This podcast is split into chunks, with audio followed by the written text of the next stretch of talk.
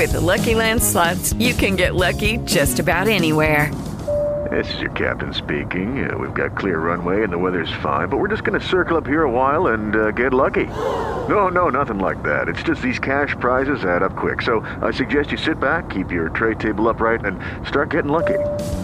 Play for free at LuckyLandSlots.com. Are you feeling lucky? No purchase necessary. Void where prohibited by law. 18 plus terms and conditions apply. See website for details.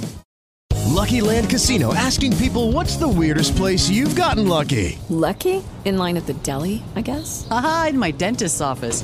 More than once, actually. Do I have to say? Yes, you do. In the car before my kids' PTA meeting. Really? Yes. Excuse me, what's the weirdest place you've gotten lucky? I never win and tell. Well, there you have it. You can get lucky anywhere playing at LuckyLandSlots.com. Play for free right now. Are you feeling lucky? Purchase necessary. Void where prohibited by law. 18 plus. Terms and conditions apply. See website for details.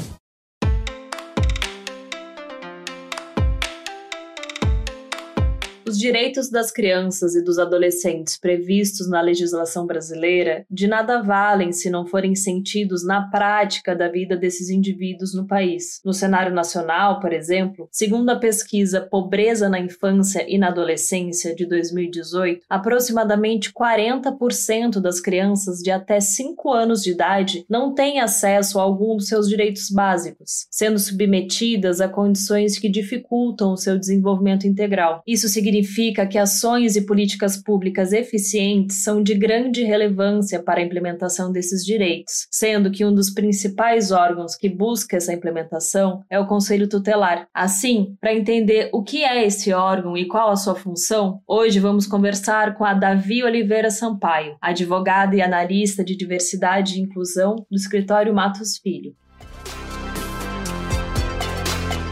Esse é um episódio do Projeto Equidade, uma parceria entre o Instituto Matos Filho, o Politize e a Cívicos, onde explicamos de forma simples e descomplicada tudo o que você precisa saber sobre os direitos humanos. Vamos nessa?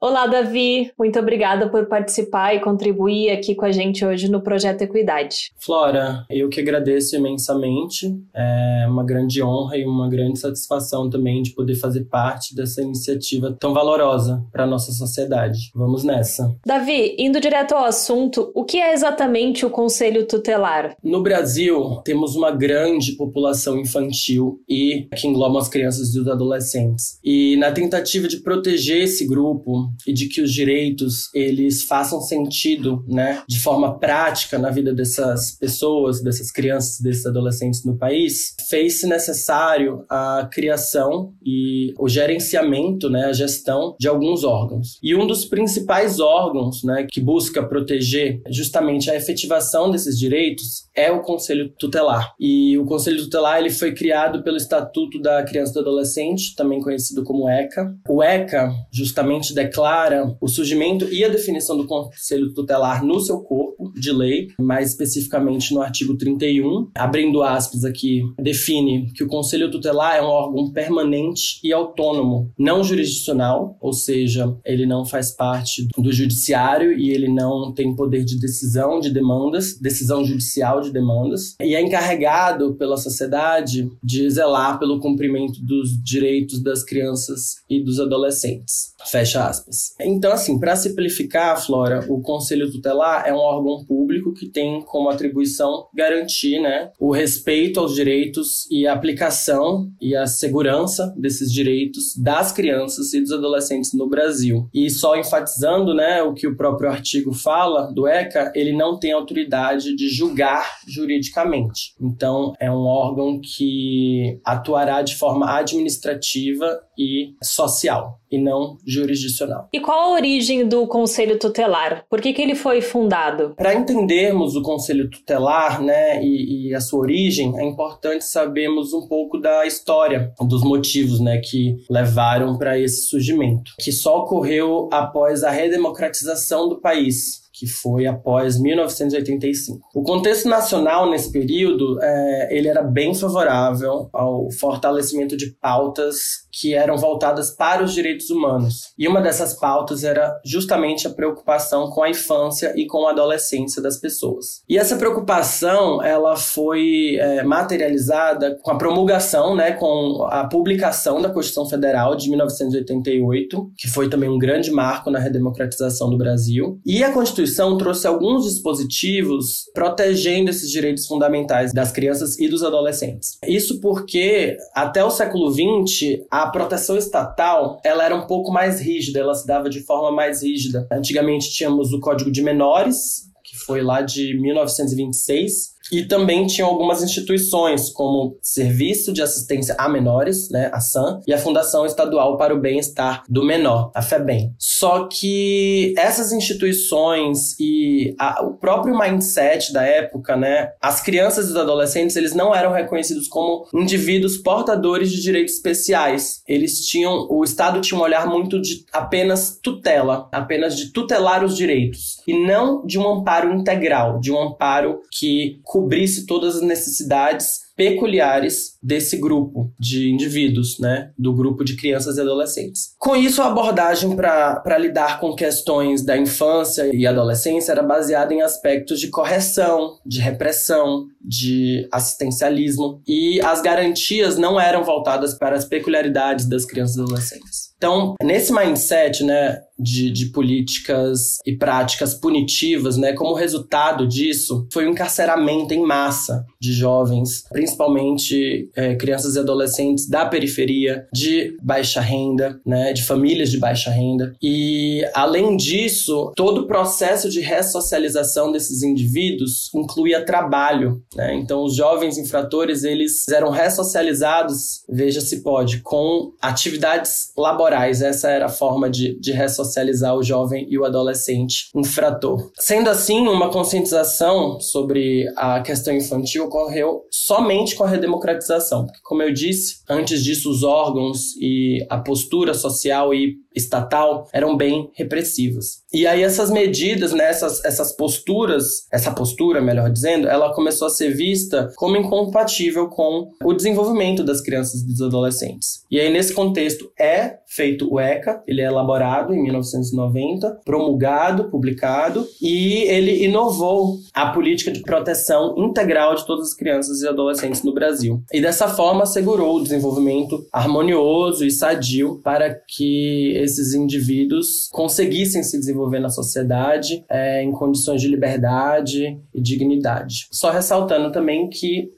foi aí que o Conselho Tutelar é formalmente instituído também, né? Porque o ECA que institui o Conselho Tutelar e o ECA foi criado justamente nesse processo logo após a redemocratização e a promulgação da Constituição Federal no Brasil. E é basicamente essa a origem do Conselho Tutelar. Ele foi criado nesse intuito de melhorar a perspectiva e a postura de ressocialização e administração das infrações e condutas praticadas por crianças e adolescentes.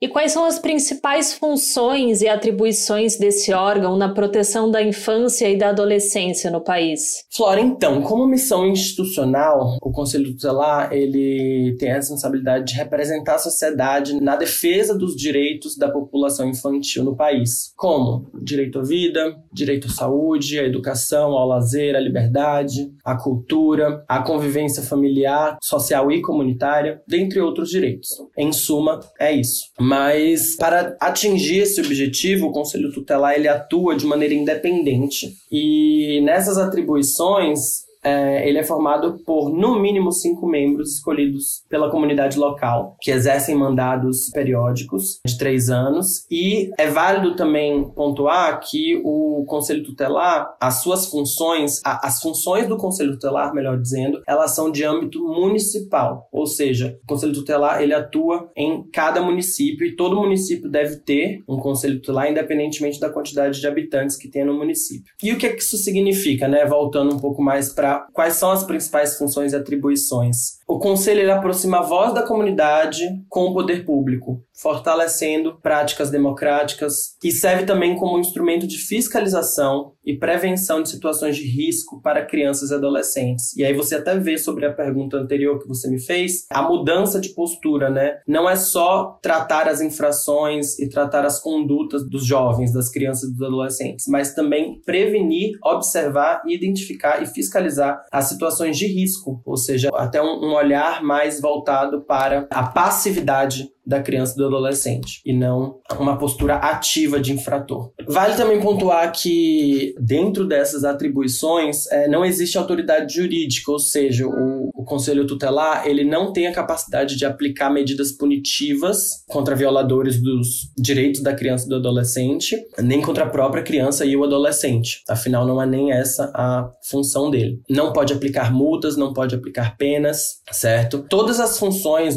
e atribuições do conselho tutelar são providas no ECA, mais especificamente no artigo 136, mas também existem outros, outras localizações do, desse estatuto que trazem aspectos relacionados à função e atribuição do Conselho Tutelar. Além disso, o atendimento direto a crianças e adolescentes, o aconselhamento também dos seus familiares. Outra atribuição também é requisitar serviços públicos, tanto nos setores da saúde, da educação, serviços sociais, previdência, trabalho, segurança. Então, o, o conselho tutelar ele vai acionar esses setores administrados pela administração pública, pelo Estado, para que as crianças e os adolescentes sejam consigam tomar serviços concernentes a esses direitos é, fundamentais, né, de saúde, educação, segurança, trabalho, enfim. Além disso, também mais uma função do Conselho Tutelar é encaminhar o Ministério Público e também as autoridades do Judiciário, ou seja, os juízes, casos que sejam de sua competência, como infração penal, administrativa, que sejam contra o direito das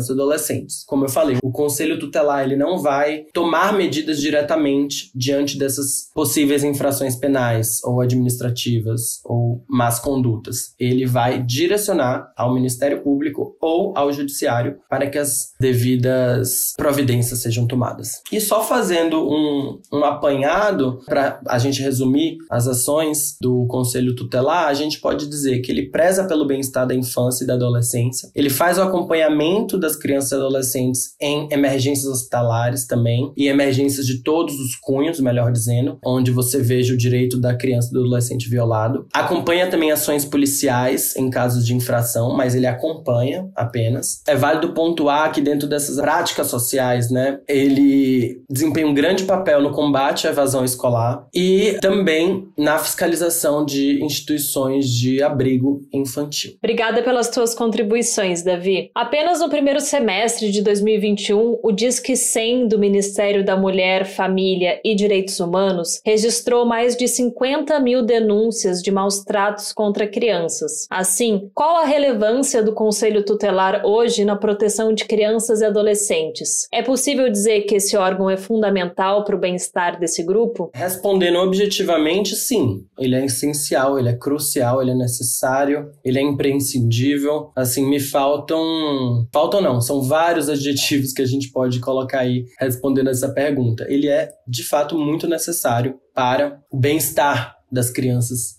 e dos adolescentes. Mas falando da, da relevância né, na, na, proteção desse grupo, a relevância do Conselho Tutelar hoje na proteção desse grupo, é em conformidade com o que já foi exposto né, sobre as funções do Conselho Tutelar, é possível dizer que ele representa um avanço nas políticas públicas para o cumprimento dos direitos dessas crianças e desses adolescentes no Brasil. O que isso significa? Que o órgão ele é importante na prevenção, na fiscalização e garantia desses direitos, que integram uma rede de apoio social e afetiva que tem a capacidade de promover o auxílio psicológico dessas crianças desses adolescentes. Não só o auxílio psicológico, mas também o auxílio emocional, o auxílio material, que engloba também o auxílio financeiro financeiro e também os, o, o, acesso à informação, o auxílio informativo. E não só para as crianças e adolescentes, como também já foi pontuado, aos seus familiares ou responsáveis. E assim o conselheiro consegue influenciar direta e indiretamente o comportamento e a situação dos familiares das crianças e adolescentes Não só no ambiente familiar, mas também fora dele. E aí, como consequência, acaba impactando positivamente no desenvolvimento de todas as pessoas envolvidas nos cuidados desse grupo. Ou seja, não só as crianças e adolescentes são impactadas positivamente, mas também todas as pessoas que estão ao seu redor, a, a sociedade como um todo, eu diria. Eu vou trazer aqui também alguns dados em relação à ação do, do Conselho Tutelar na defesa dos direitos fundamentais das crianças e adolescentes, porque é importante para a gente entender a relevância desse órgão no Brasil. Então, conforme aponta a CNN, com base em dados do MMFDH, o Disque 100, como você mesmo perguntou, Flora, responsável por acionar o Conselho Tutelar no âmbito nacional, registrou mais de 50 mil denúncias de maus tratos contra crianças e adolescentes no primeiro semestre de 2021. E desse total, cerca de 81% dos casos ocorreram dentro da própria casa da vítima, ou seja, realizado por familiares ou responsáveis. Das violações perpetradas no convívio familiar, 93 foram contra a integridade física ou psíquica da vítima, ou seja, houveram lesões emocionais ou lesões físicas à criança ou adolescente, sendo que 70% delas ocorriam com uma frequência diária, ou seja, todos os dias aquela criança ou aquele adolescente sofria lesões à sua integridade física ou emocional. Outro aspecto é, de grande impacto, infelizmente, é a violência sexual, que também, de acordo com o MMFDH, o Disque 100 tem mais de 6 mil denúncias de abuso, estupro ou exploração sexual contra crianças e adolescentes no primeiro semestre de 2021. São números alarmantes. E além disso, quando olhamos para todas as violações de direitos das crianças e adolescentes no Brasil, os números do Disque 100 100 corresponderam a mais de 153 mil denúncias no ano de 2020. Então, assim, todos esses números, Flora, eles demonstram a relevância do Conselho Tutelar no canal de detecção e atendimento no que diz respeito a crimes praticados contra crianças e adolescentes no Brasil. Não só contra crimes, mas contra violações e infrações em geral e más condutas. No mais, ressalta-se que, por ser um órgão a nível municipal, é provável que o número de registros em nível nacional captado pelo Disque 100 não corresponda à realidade de todas as violações né, em todas as cidades do país. A gente sabe que o Brasil é um, um país com muitos municípios, uma quantidade excedente de. excedente não, mas assim, exacerbada de municípios, né? Então, para manter a, a fiscalização e o controle disso, deve ser uma força-tarefa bem complexa. E eu acho que assim a gente dá para entender o quão relevante é o Conselho Tutelar na garantia dos direitos das crianças e adolescentes. Com certeza, Davi, são números muito alarmantes e a gente sabe que infelizmente eles não refletem a realidade, porque muitas pessoas e crianças e adolescentes que passam, né, por maus tratos, muitas vezes não conseguem chegar ao ponto de conseguir fazer uma denúncia, né? E para encerrar a nossa conversa de hoje, eu queria entrar numa questão questão mais pessoal. O que, que você considera que deve ser feito para que esse órgão seja aprimorado e se torne mais eficiente nas suas ações? Eu vou responder essa sua pergunta trazendo um pouco do que eu trouxe na, na resposta anterior. Ao meu ver, uma ação de melhora para o Conselho Tutelar seria se houvesse maior envolvimento da esfera estadual e da esfera federal.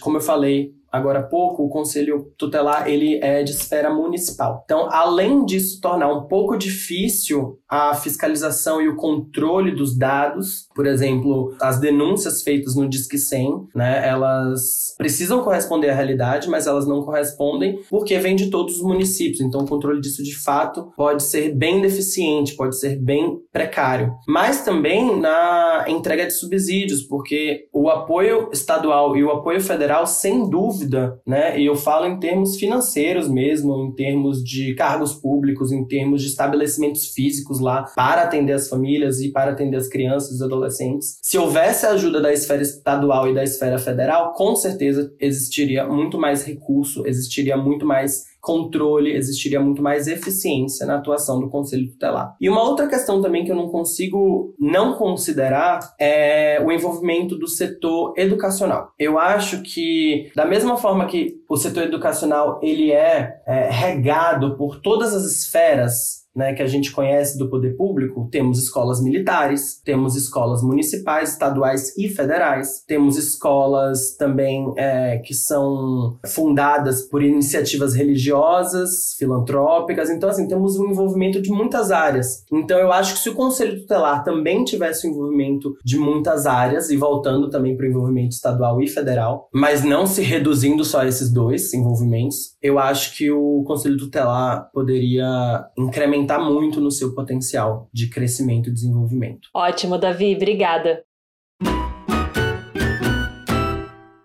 Agora a gente vai para o nosso ping-pong da equidade. E como é que vai funcionar? Eu vou falar algumas palavras ou termos e vou pedir para você, em poucas palavras, me dizer o que, que eles significam para o direito das crianças e dos adolescentes. O primeiro termo é conselho tutelar. É essencial para a garantia da aplicação e manutenção dos direitos fundamentais da criança e do adolescente. Políticas públicas. Assegura o direito de cidadania da criança e do adolescente em vários âmbitos: social, familiar, cultural, econômico, etc. Maus tratos. Se refere a qualquer tipo de ação, comportamento, conduta, atitude que prejudique a integridade física e mental, nesse nosso caso, de crianças e adolescentes. E aí eu posso trazer até exemplos: punição, trabalho forçado, negligência. Muito bem, muito obrigada, Davi. Eu tenho certeza que agora ficou bem mais fácil de entender o que é o Conselho Tutelar, quais são as suas atribuições e a sua importância na defesa do direito das crianças e dos adolescentes. Eu espero ter sanado algumas dúvidas e, mais uma vez, fico muito feliz de estar aqui contribuindo, fazendo parte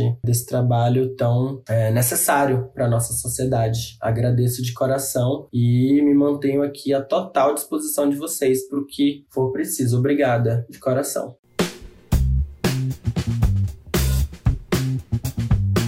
Como comentado, um dos avanços permitidos pelo Estatuto da Criança e Adolescente foi a criação de entidades de atendimento que visam garantir a implementação dos direitos das crianças e dos adolescentes. O Conselho Tutelar é a mais importante dessas entidades, sendo um órgão independente que contribui no combate à violação de direitos fundamentais voltados à infância e à adolescência. Com isso, as ações tomadas por esse órgão produzem efeito nas mais diversas áreas, como a saúde saúde, educação, discriminação, violência, entre outros, com o objetivo de que as crianças e adolescentes no país tenham seu desenvolvimento humano completo. Além disso, a importância do Conselho Tutelar ganha destaque em vista da realidade de descaso com a dignidade desses indivíduos, como em casos de abuso e exploração infantil. Aliás, esse será o assunto do próximo episódio aqui no Equidade, no qual vamos falar sobre o abuso infantil e a exploração de crianças e adolescentes. Por hoje, ficamos por aqui. Agradecemos a Davi pela participação e esperamos que você tenha gostado desse episódio. Ele é um dos vários conteúdos que produzimos no Projeto Equidade, uma parceria entre o Instituto Matos Filho, o Politize e a Cívicos. Além desse podcast, você também pode conferir os nossos conteúdos em formato de texto e de vídeo. Acesse a página do projeto no portal do Politize e confira tudo o que você precisa saber sobre os direitos humanos. Até a próxima!